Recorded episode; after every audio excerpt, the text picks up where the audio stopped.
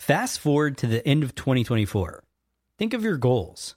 What can you do right now to give yourself the best chance of succeeding? If you want to learn a new language, you absolutely should get Babbel. Be a better you in 2024 with Babbel, the science-backed language learning app that actually works.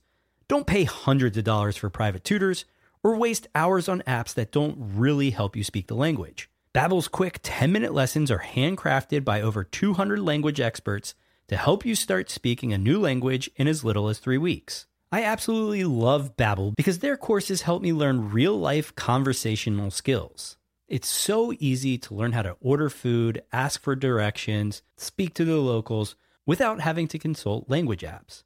Babbel has over 16 million subscriptions sold. Plus, all of Babbel's 14 award-winning language courses are backed by their 20-day money-back guarantee. Here's a special limited-time offer for our listeners.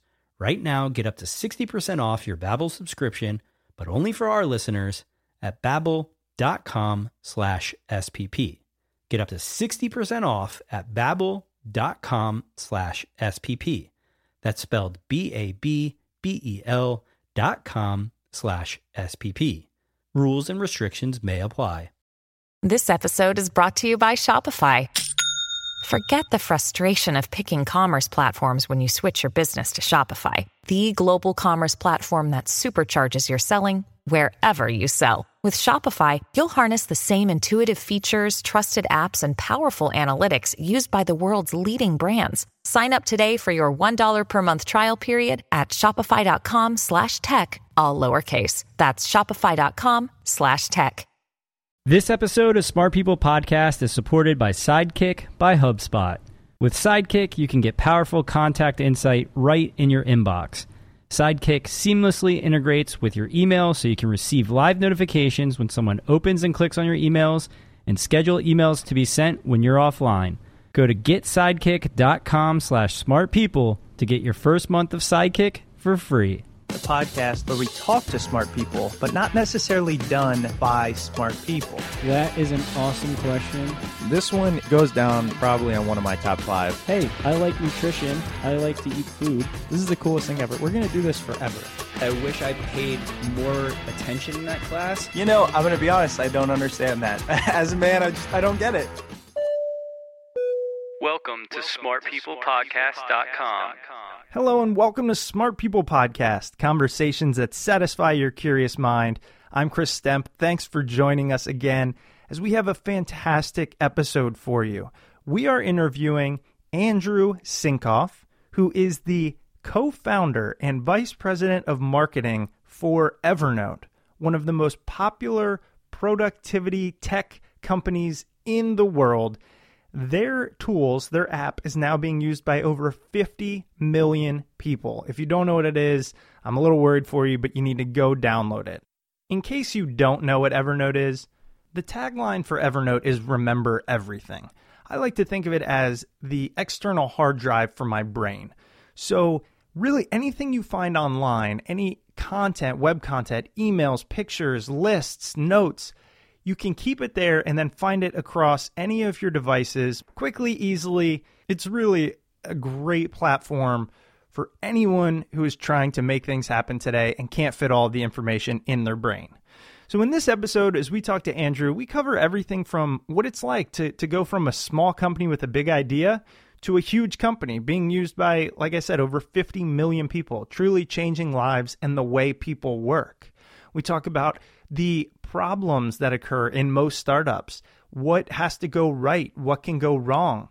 We talk about productivity. You know, what can we do with all this information coming at us? How can we use tools like Evernote to be more productive, to get more things done, and to really accomplish what we're here for? I wanted to tell you my two favorite Evernote tools. So if you choose to download Evernote, my first favorite thing, and I discussed this in the episode, is the Web Clipper. So if you go to smartpeoplepodcast.com, go to this post, there's a link to an article on how to get and use the web clipper. I mean, screenshots, it's amazing. It's really not hard. You can actually just go Google web clipper and add it in. Essentially, it's it's a browser extension to bookmark and save full web pages directly to your Evernote. So for me, I found myself leaving like 50 tabs open on my browser of blog posts I wanted to read, videos I wanted to watch, and I never did. And then my computer got all clogged up. So now with Web Clipper, I just clip them into Evernote, and then when I have time, then I go watch them or read them. And to be honest, a lot of them I don't watch or read, which means I didn't need them in the first place. Big productivity key. Another thing that I love that Evernote does is it assigns you an Evernote email. So, say somebody sends you an email, something really interesting or valuable that you want to have for the future. What do a lot of us do? We go and we mark as unread, thinking we'll get back to that. But if you're using Evernote, you can just forward the email to your Evernote email address, and now it's there, stored. It's out of sight, but when you want it, you're in Evernote. Boom, easy to find, easy to search. Let us know how you use Evernote. Go ahead and tweet at SmartPeoplePod and let us know what you think. I know I like to keep these intros as short as possible, but for an episode this amazing, there's another thing we want to do. We're starting this trend of giveaways. And this week, we're going to be giving away three one year premium subscriptions to Evernote. So maybe you use it, but you're using the free version. Maybe you don't use it, but you're a business entrepreneur. You want to, and the premium has the things you need to use. We're going to be giving it away. Here's the kicker to have a chance to win, you have to sign up for a newsletter, and then we are going to send out the quick instructions on how to enter on there. Signing up for our newsletter is very easy. Just go to smartpeoplepodcast.com. In the bottom right hand corner, you see a box that allows you to sign up for the newsletter. This episode is going out on Monday, July 27th. And on Friday, July 31st, we're going to send out a newsletter that lets you know how to very simply, I mean, 10 seconds, enter this contest. And usually with these contests, we, we don't have a ton of entrants, anywhere from 20 to 100. So if we're giving away three, the odds are pretty good. So if you want to do it, smartpeoplepodcast.com, sign up for the newsletter, and then follow the instructions that you get on Friday. All right, guys, thanks so much for sticking with it here. We are going to turn it over to the co founder and vice president of marketing of Evernote, Andrew Sinkov.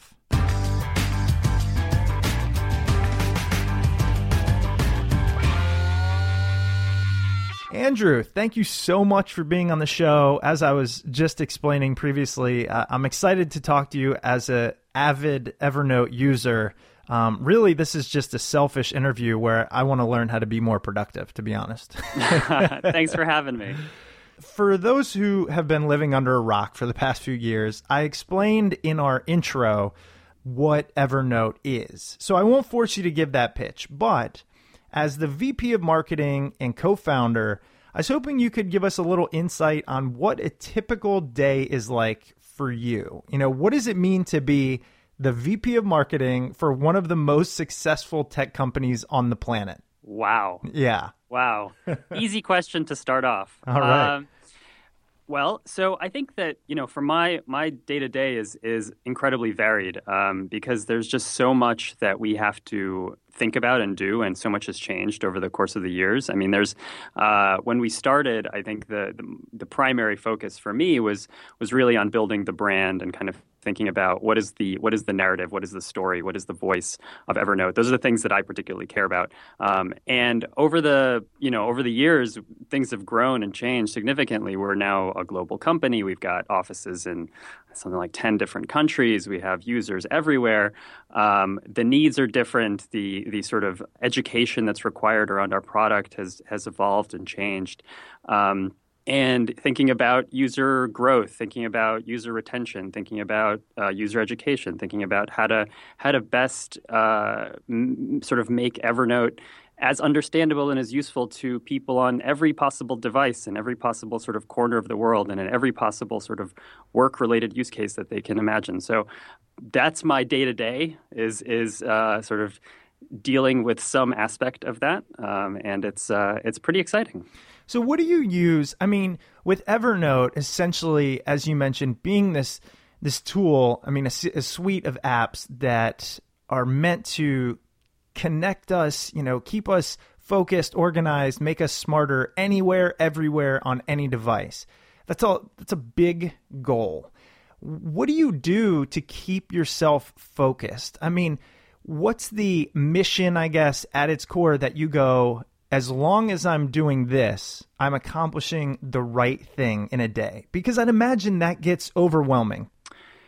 It it's it's so it's so it's so interesting to sort of think about the the evolution of of that sort of line of thinking. So when we when we started uh, when we thought about Evernote, um, you know, thinking not just thinking about myself, but thinking about the company in general. So when we thought about Evernote, it was a kind of a solution for anything. In a way, it's it's sort of this very loose framework of of uh, features and tools that you can use, uh, and everybody kind of makes it their own. And so what we found was that our users were using it in all sorts of ways, right? There's like there's no there was no um, I would say kind of use case that was central to an Evernote user. What there was was this kind of this thread that ran through everybody's use of Evernote, which was about being more productive, getting work done, being being just a, their their best selves. Uh, and when we would talk about Evernote, it was always about remember everything. It was always about the biggest sort of way of defining the product. But what happened over you know, as we sort of evolved and as we understood the way that people used it, was that there was sort of a gravity towards uh, towards work related uses, not solely work, but work became sort of a, a, very frequent use of, of, of the product. So uh, the majority of our users use Evernote at work to help them achieve things.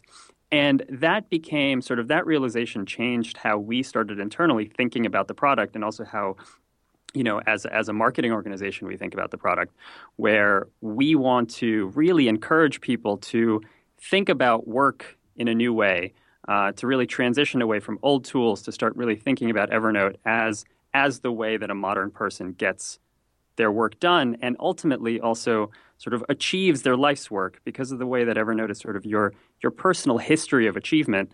Uh, it's really an amazing tool to sort of see how you evolve as a person and see how your work evolves as a person and also see how you've been able to achieve and, and step forward uh, through through your life.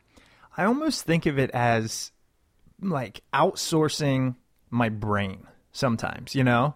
Like sure. it's it's a it's a secondary brain. It's my hard drive backup almost.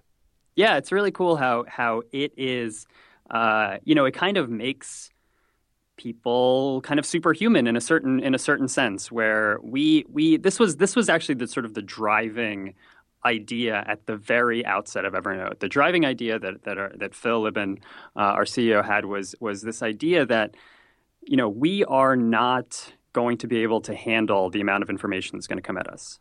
That was sort of this this this core insight in 2007 uh, that the world was about to change. We were sort of just starting to see things differently at that time. That was, you know, kind of smartphone, but still, we're still talking about, you know, BlackBerry and kind of keyboard based smartphones.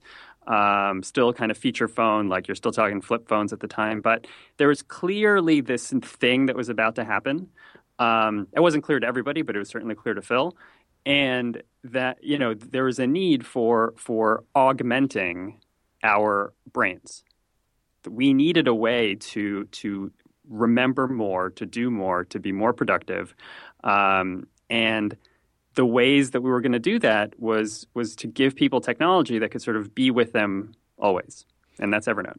You know, as we talk about it, and as I think about I mean, what, where, when did you come in in the business? What like number employee? I mean, I know you're considered a co-founder. What does that mean exactly? Uh, I think I was like, I don't know, probably like 15 or something like that. Okay. Uh, yeah, I came in I, in 2007. There, there was there was sort of a, a two teams came together, uh, and I was part of one team that came actually from Boston uh, with Phil and, and our CTO and some others. So I'm really interested in what that's like, and, and you know, to start there, what your vision was then, what it's turned into, and how that feels to walk into a company, walk into an office every day knowing, you know, I don't even know, 50 million plus people use the product that I've helped grow and our company's worth billions of dollars. And I, and I'm assuming this, have equity in that company and people who depend on me. What does that feel like? Uh, it's crazy. It's great. I mean, it's really cool because, you know, I think when you're when you're starting out, um, everybody that has a startup kind of deals with the with the same with the same thing. I was actually I don't know if you listened to the startup podcast, but I was listening to it the other day, and there was this really great kind of moment. There's this line that that one of the co-founders of of the the show that they're focusing on right now, Dating Ring, was talking about how the transition or the, or the the wishful transition that people will go from like you telling them the name of your company and them looking puzzled hmm. to them you telling them the name of your, their company and them being excited about it and that's that's exactly what what you know I remember going through, and that's what every startup person, founder, whatever goes through is that moment of you know you're at a party and you're saying the name of your company to someone, and the number of people around you that know that name gradually increases, and there's it's incredible. It's just like an incredible feeling to know that that's happening because I remember not you know no one knowing who we were. Uh, and feeling like the impact that we were were making was this like hypothetical future impact, right? We kind of had a vision for what we wanted to do, but we didn't know anybody that we were impacting in that way. And then, you know, over time it changed where where all of a sudden we started actually hearing these amazing stories of people whose lives were sort of made better by the thing that we were doing and that were grateful for to us and that we would go to some conference and like people would run up and hug me for, for, for Evernote. And I'm like, this is crazy. Um, and and that transition is is an amazing one that happens. Um, uh, you know, I, I, feel really fortunate to have been part of a company and to continue to be part of a company that that is having such an important such an important impact on people's lives to help them actually like do the stuff that they want to do in the best possible way. What do you think it's done to you personally and your mentality? Your psyche almost, you know, your ego. And I don't mean in a bad way. I just mean, you know, an ego. Like, what effect has it had given the, I mean, it's, it's, not the same as winning the lottery because that's pure chance and this is hard work. I believe me, I know. I've worked for a startup for 4 years. But I just wonder like you just wake up and go, oh my God, like I can buy anything I want, or I'm impacting the world in such a massive way. How I just want to know how does that affect your your brain?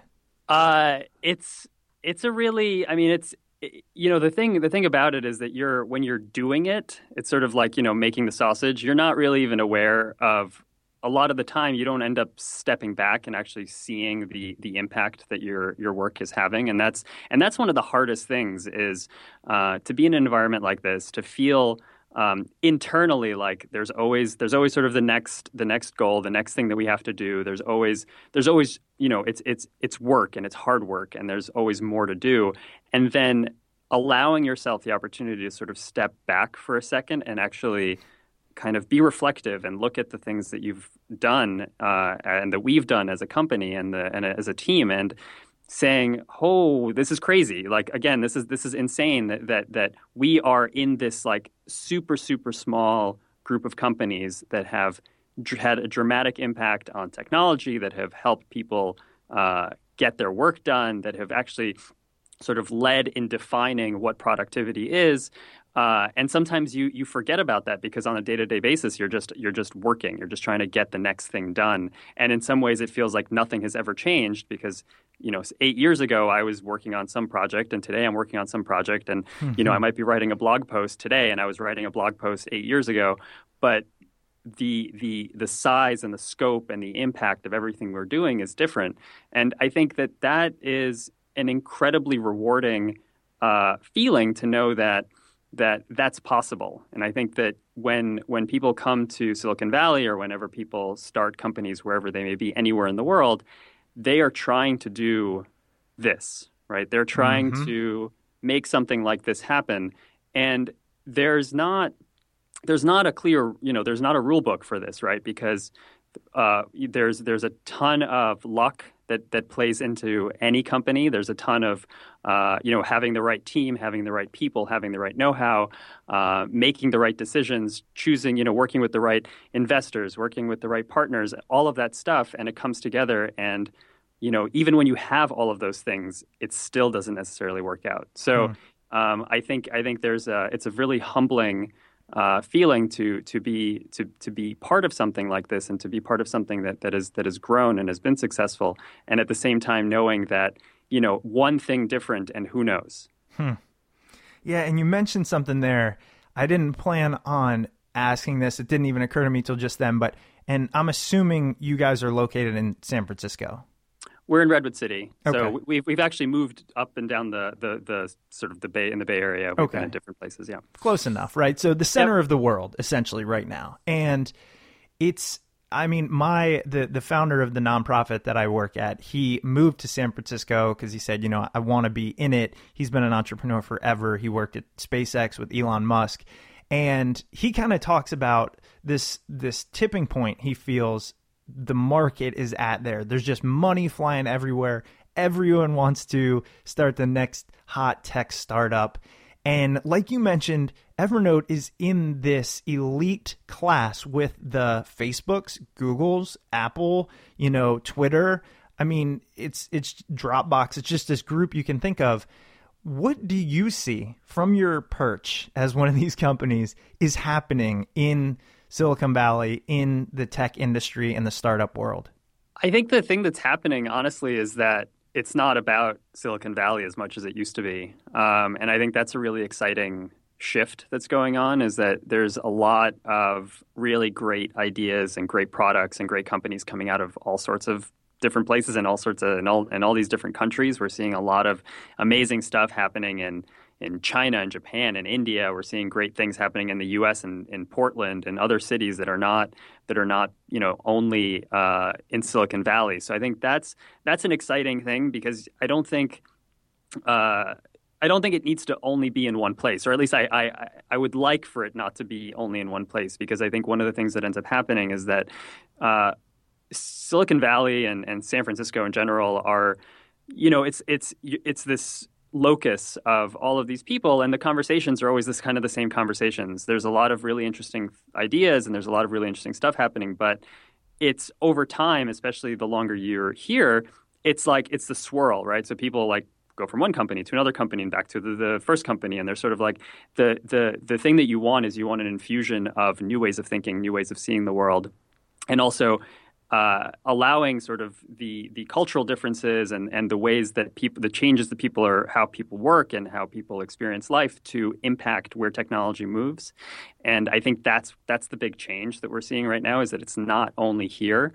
Um, and that's a really positive thing um, so that there's there's a much more of sort of a global view on startup culture, on technology, on innovation, um, and we've been that's been very apparent to us because we uh, because of these offices that we have in different countries, because of the work that we've done uh, in developing sort of communities around the world in Japan and China, uh, in Brazil and other places, we see all of this really really exciting stuff happening, and it's been very inspiring to us.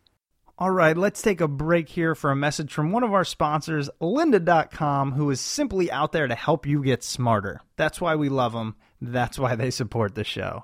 Why don't you challenge yourself to learn something new?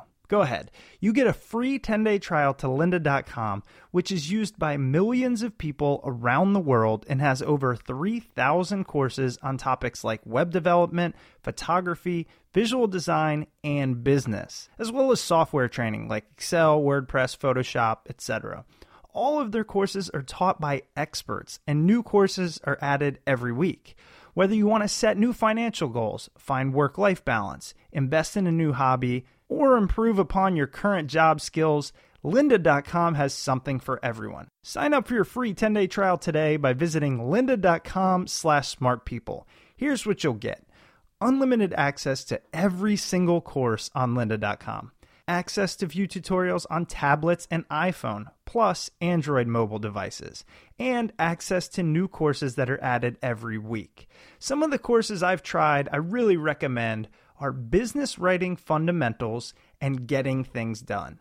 Both of these are things that I feel like we incorporate every day in our lives, whether we're entrepreneurs or working for the man. We got to know how to write and we got to know how to get things done. So why not head on over to lynda.com slash smartpeople, sign up for your free 10-day trial, and give it a shot.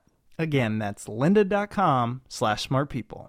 Let's get back to the show as the startup turned mogul, tell us about the early days of Evernote. What were some of the struggles? Because a lot of people do see what you've turned into and oftentimes maybe miss the hard work, the sacrifice, and specifically the uncertainty. Can you recall a few times where you were just going, "What the hell are we doing? What am I doing?" Uh, yeah, I, I think it's funny. I, uh, yeah, I mean, I'm. It, it's funny to even think of, of of those of those early days. Um, we we actually just celebrated uh, our sort of seventh anniversary since launching the service just just uh, a, few, a few days ago, and part of that we uh, we were having our company all hands, and uh, I was showing some videos of stuff that I was doing really early on, like first year.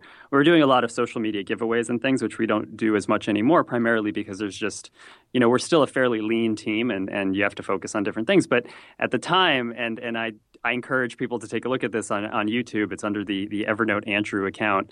Um, we were doing these crazy giveaways with like leaf blowers and bingo balls and plinko boards and it was just like we were just having a lot of fun um, but also there was something to that, that, that, nobody nobody outside the company would ever know. Um, we spent a lot of time thinking about how to be authentic in these giveaways because we really wanted even though we were having these these these sort of dumb giveaways we wanted to make sure that it, everybody was given an honest shot at winning. So we would we would we created these scripts that would pull all the hashtags from Twitter, and then we would print them out all the names, and then we would cut them up, and we would put them into these uh, Rubbermaid containers that a that a that a leaf blower was going to shoot into, and then the the names would shoot into the air in the room, and all all this stuff. I mean, it's it's really kind of funny, um, but for us that was important because it was like, you know, even though we're just doing a giveaway, we still there, the authenticity and the transparency was really important to us. It's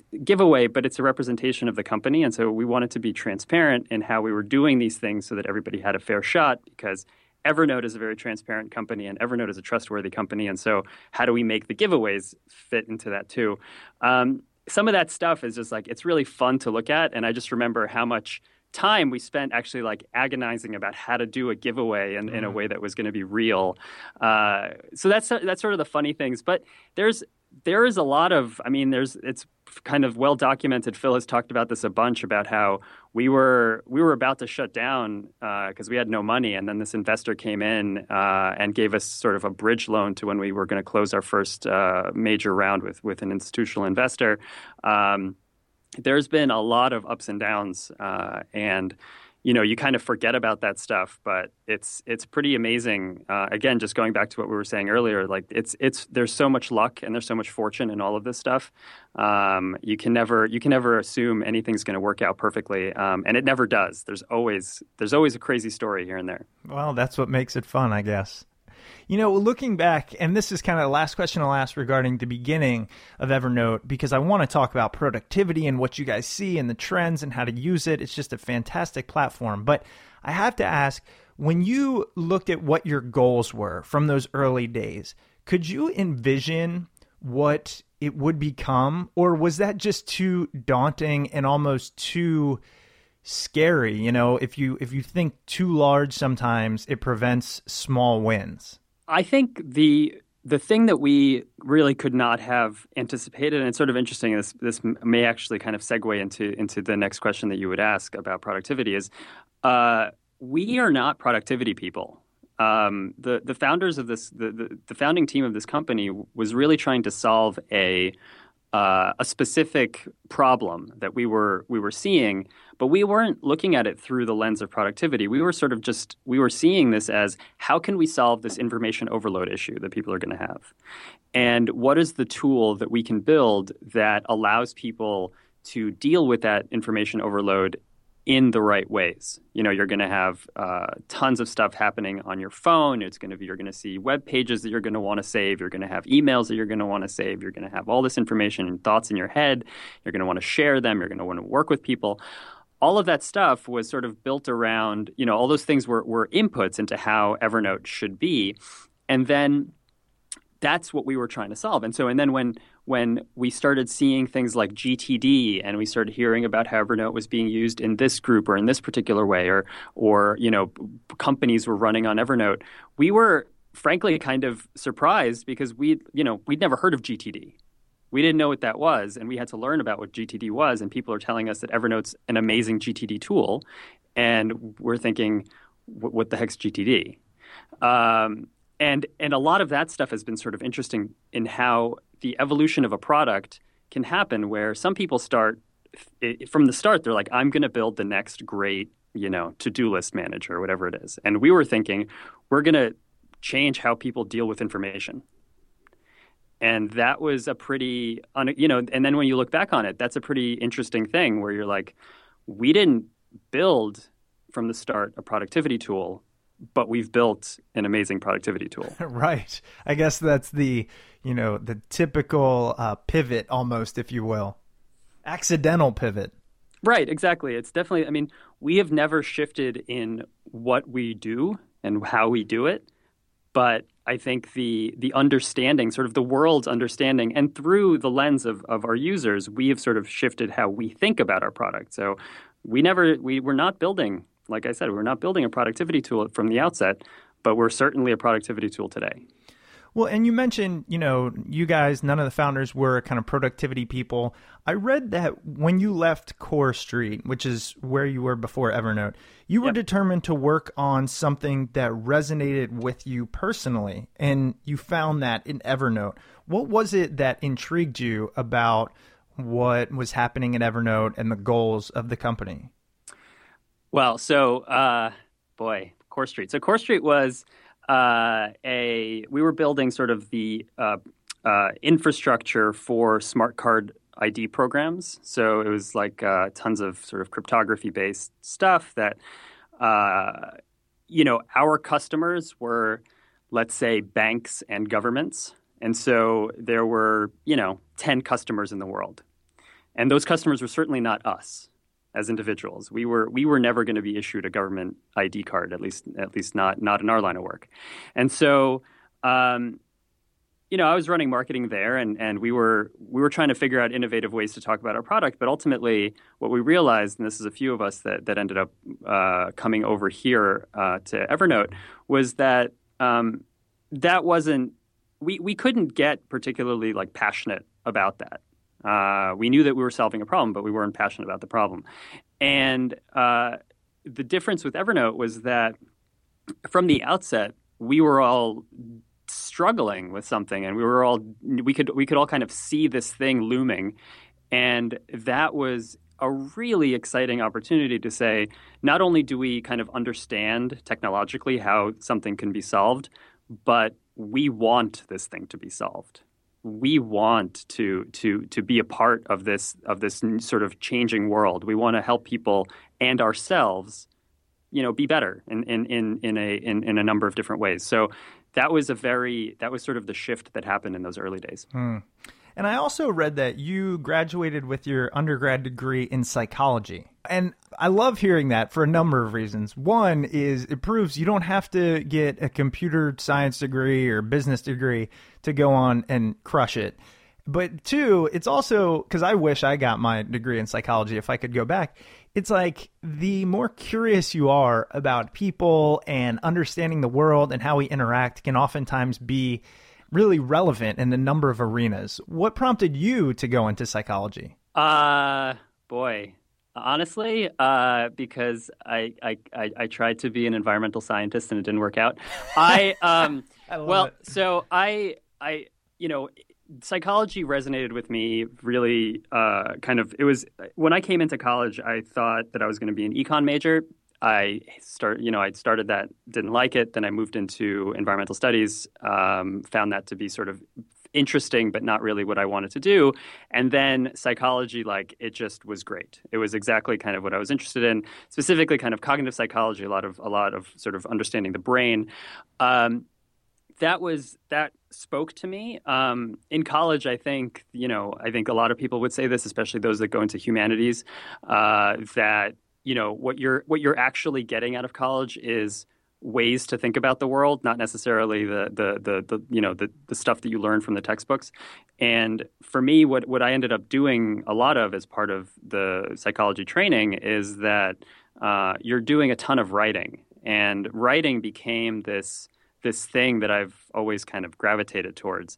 So uh, for me, the value that I got out of psychology was actually in sort of the research and the research style writing um, that was really useful when I got into my first job, which was at CoreStreet, uh, to write things like white papers for for really technical. Um, sort of these technical implementations of, of security infrastructures, and then ultimately learning how to write in various ways, whether it be press releases and other things, so that I could uh, then at Evernote write in a more conversational way, but have all of the sort of the skills from from from the more technical writing all the way through to sort of very friendly blog writing. So um, for me, psychology was always uh, it felt like it allowed me to understand some aspect of how people think. But fundamentally, it was really useful because it's the skills that I, it helped me build the skills that I use every single day. And now a word from one of this week's sponsors. We are sponsored once again by Igloo. Thank you so much, Igloo, for supporting Smart People Podcast. Listen up, everyone. You really do need to check out Igloo. Igloo is an intranet you'll actually like. It's a cloud platform that can help you do your best work. Share files, blog updates, coordinate calendars, and manage projects. Everything you need to do within your team, you can do on Igloo. It's easy to use and easy to configure, even for the most non technical of users. And it's built using responsive design, which means that everything you can do at your desk, you can now do on the go on your phone or tablet. The responsive design is meant to look great on all your devices. Whether you're a large enterprise stuck using SharePoint or a fast growing business overwhelmed by apps, create an intranet that matches your brand's look and feel, simplifies how you work, and is accessible on your phone. Check it out today. Chris and I use it for Smart People Podcast and it's absolutely fantastic to have all our files in one place, all the information that we need. It sits within our own personal intranet. It's amazing not having to rifle through emails or f- files and folders cluttered on different computers. Give Igloo a shot and see what it can do for you. Sign up now and try it out for free at igloosoftware.com slash smartpeople. That's igloosoftware.com slash smartpeople. Sign up today and invite up to 10 of your favorite coworkers to try it with you. And now back to the show. I appreciate that. I have so many ways it could go, but given time constraints, I really want to make sure we leave enough time so that when people leave, they're not only, you know, excited and ready to to use Evernote, but ready to just integrate some practices into their life, into their business that help them with information overload, stress, productivity, etc. So, let's jump into kind of first what are some of the trends you're seeing in the workplace in you know our personal lives with productivity that um that that's really driving things forward and driving what Evernote is trying to do?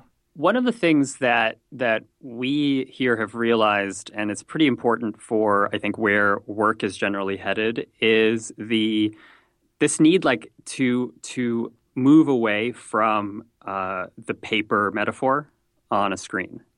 Um, and this is this is sort of a, a, a, pervasive thing that, that is kind of true throughout a lot of office productivity tools that that's, that span uh, like writing apps to presentation apps and even to email. That you know in like 1983, I think that's the actual date. So 30 something years ago, uh, Office launched. And when they launched, there was a clear need to, to sort of drag people kind of kicking and screaming from the physical world into digital. And the way that they did that was exactly in the right way, which was to make things comfortable, make things understandable. Um, you know, you're used to writing on paper, on your screen, you see a piece of paper. Don't worry about uh, any kind of fancy, you know, uh, uh, typesetting. It's all WYSIWYG. It's easy to use. Now, the thing is that we are still doing that stuff. Like we are still to this day spending time like fiddling with margins and caring about line, line spacing and worrying about how to how to give a presentation effectively by spending time sort of in that format of the slide, uh, where all of those metaphors, like literally every single one of those metaphors, are almost like nonsensical to a new a new person entering the workforce. Like, what the heck is a slide? Right? Like it's not it's not a thing. Like it's it doesn't even nobody even knows what that means, and yet we are still sort of tied down to these ideas that are actually that constrain how we think and constrain how we work and make us in many ways kind of dumber.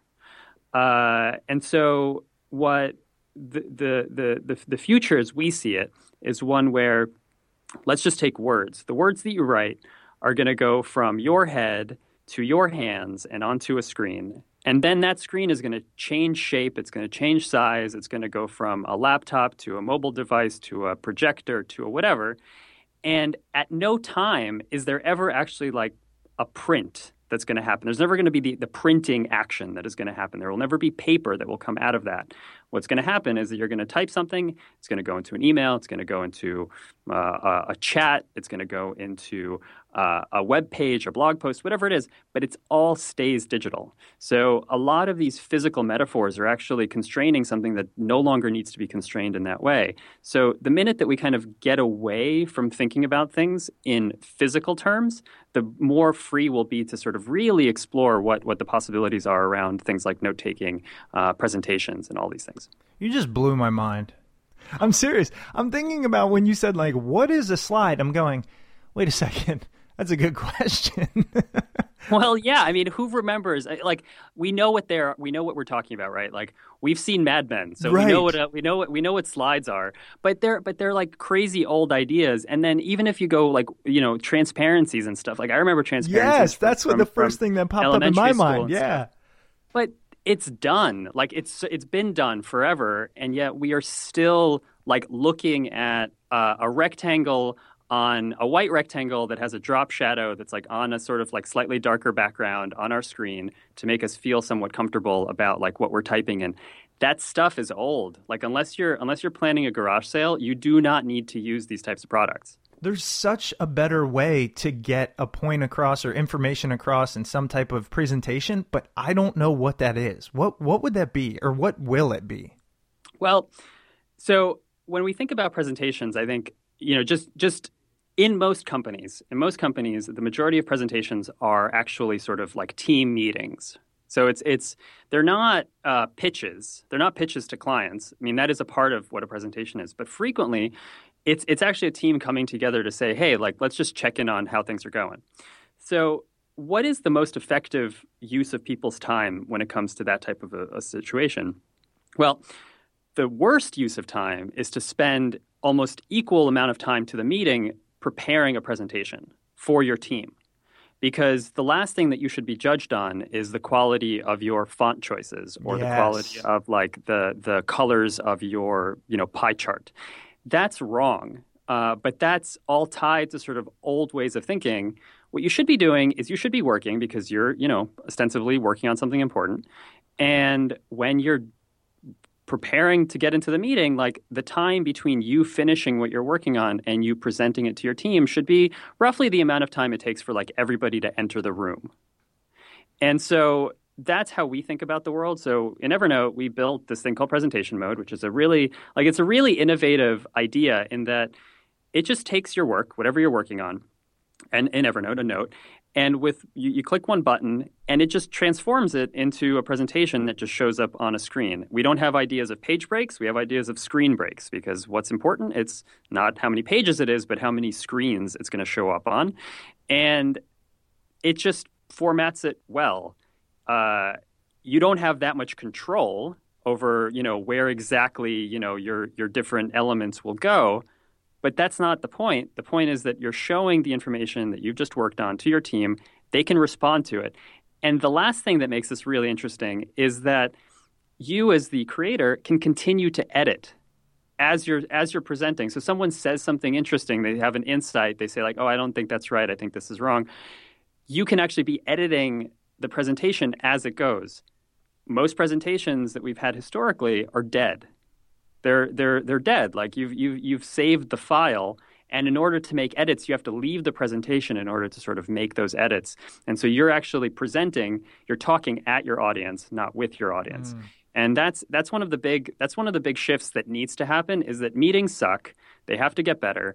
And one of the ways that they're going to get better is that they sort of respect all participants not just the presenter, but also the people that are that are that are listening. And how do you create a very a good environment where people are able to transition from working to presenting to getting feedback really easily? Yeah, it's like cutting out all the the middle junk. And I think about that too, like formatting specifically. You know, is just it, it, I guess for detail oriented people, they enjoy it, but myself, I'm like, they're gonna get the information. I want to just go talk to them. but there's but there's like this, you know, one of the things that bugs me when I look at how people present frequently is that they're putting way too much information on slides, mm-hmm.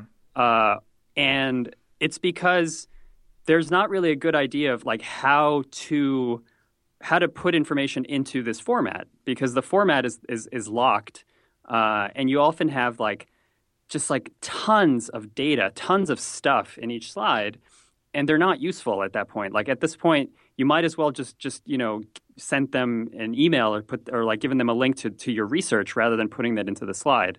Um, and formatting is is a challenge for a lot of people because they they think that I've got to put it all in here, uh, but it's it probably isn't actually what you should be doing. Mm-hmm. Well, that was a great one. Now I really want to know um, what are some other things, some some really big issues that you guys are seeing, and and mostly you're seeing it because consumers are using Evernote to deal with it. So, what are you seeing, and how does Evernote solve those problems for people that don't use it, or even people like myself who use it but definitely don't use it to its full capabilities? Give me some help here.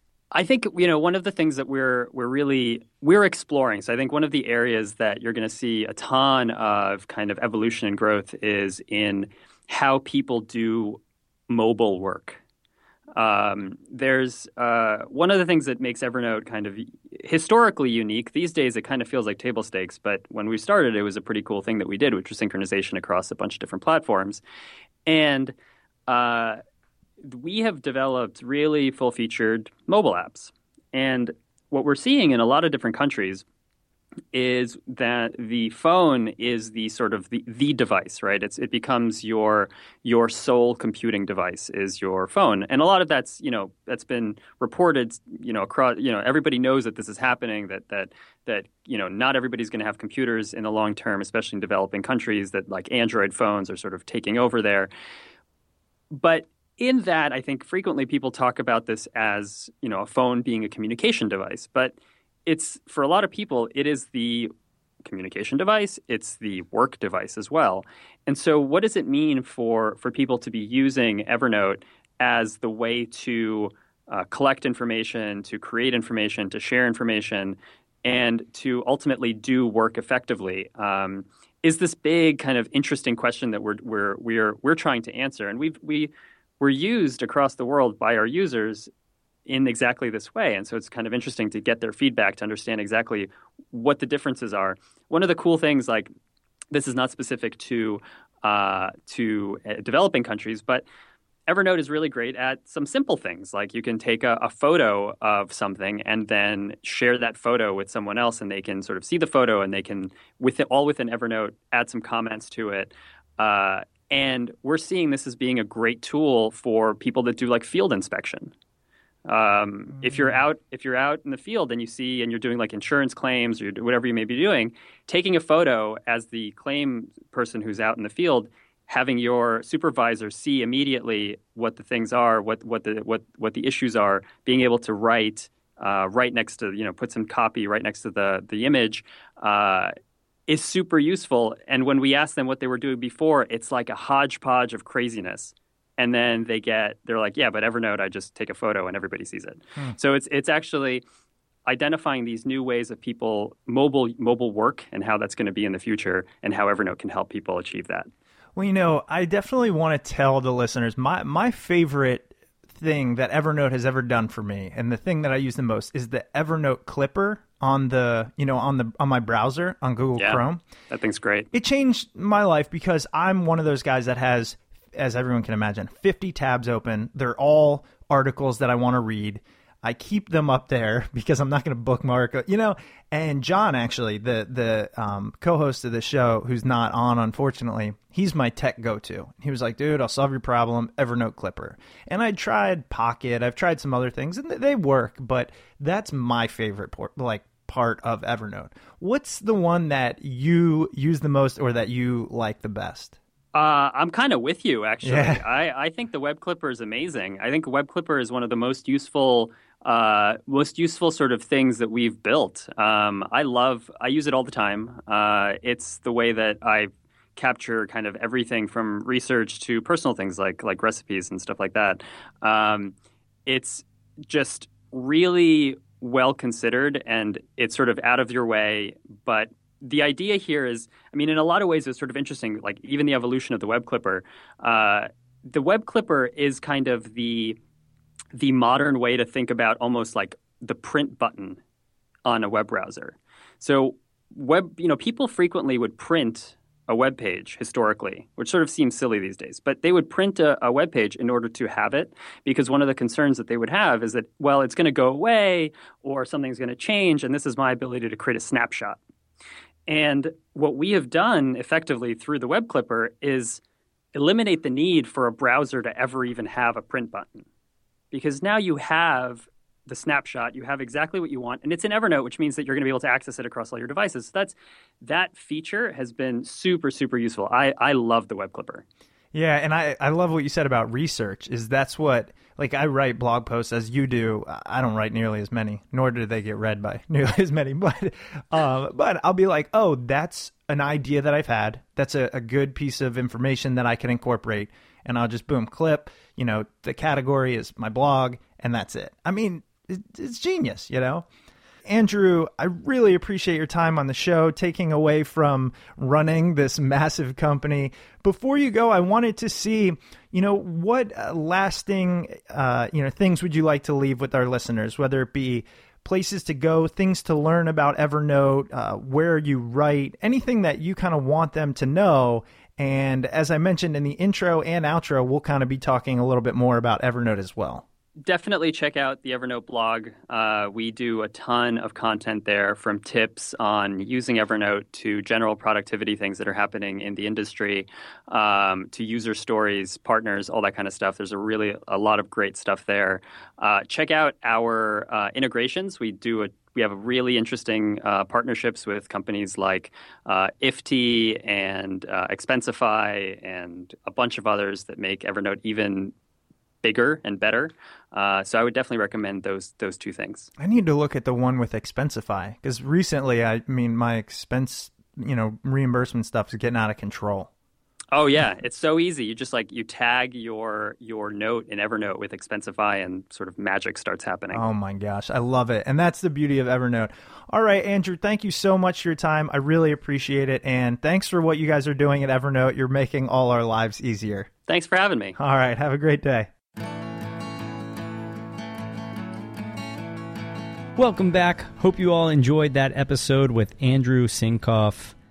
I absolutely love Evernote. It is one of my favorite tools to use on my computer, on my phone. It just helps me keep my life together. I know you heard Chris talk about how much he loves it, but I have to let you know a couple of the things that I love about it. Both my girlfriend and I actually are able to share notes with each other and have an updated grocery list at all times. It sounds like it's not a big deal, but it is. It's changed our life. There are times that I'm not around when she's getting ready to go to the grocery store and she'll just shoot me a text and say, hey, add whatever you want to our Evernote grocery list and I'll, I'll pick it up. It honestly couldn't be easier. Chris and I love Evernote and we want to hear how you love Evernote. Tweet about the episode. Let us know how you use Evernote in your daily life.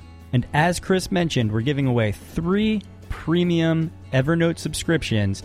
All you have to do is head over to smartpeoplepodcast.com, sign up for the newsletter, and on Friday, July 31st, you will get detailed instructions of how to enter the Evernote contest. Thanks for checking out the show. And if this is the first episode of Smart People Podcast that you've listened to, welcome. We love having you here. Please make sure you head over to smartpeoplepodcast.com to check out all the past episodes. And if you need to reach out to the show, shoot us an email at smartpeoplepodcast at gmail.com or fire off a message on Twitter at smartpeoplepod.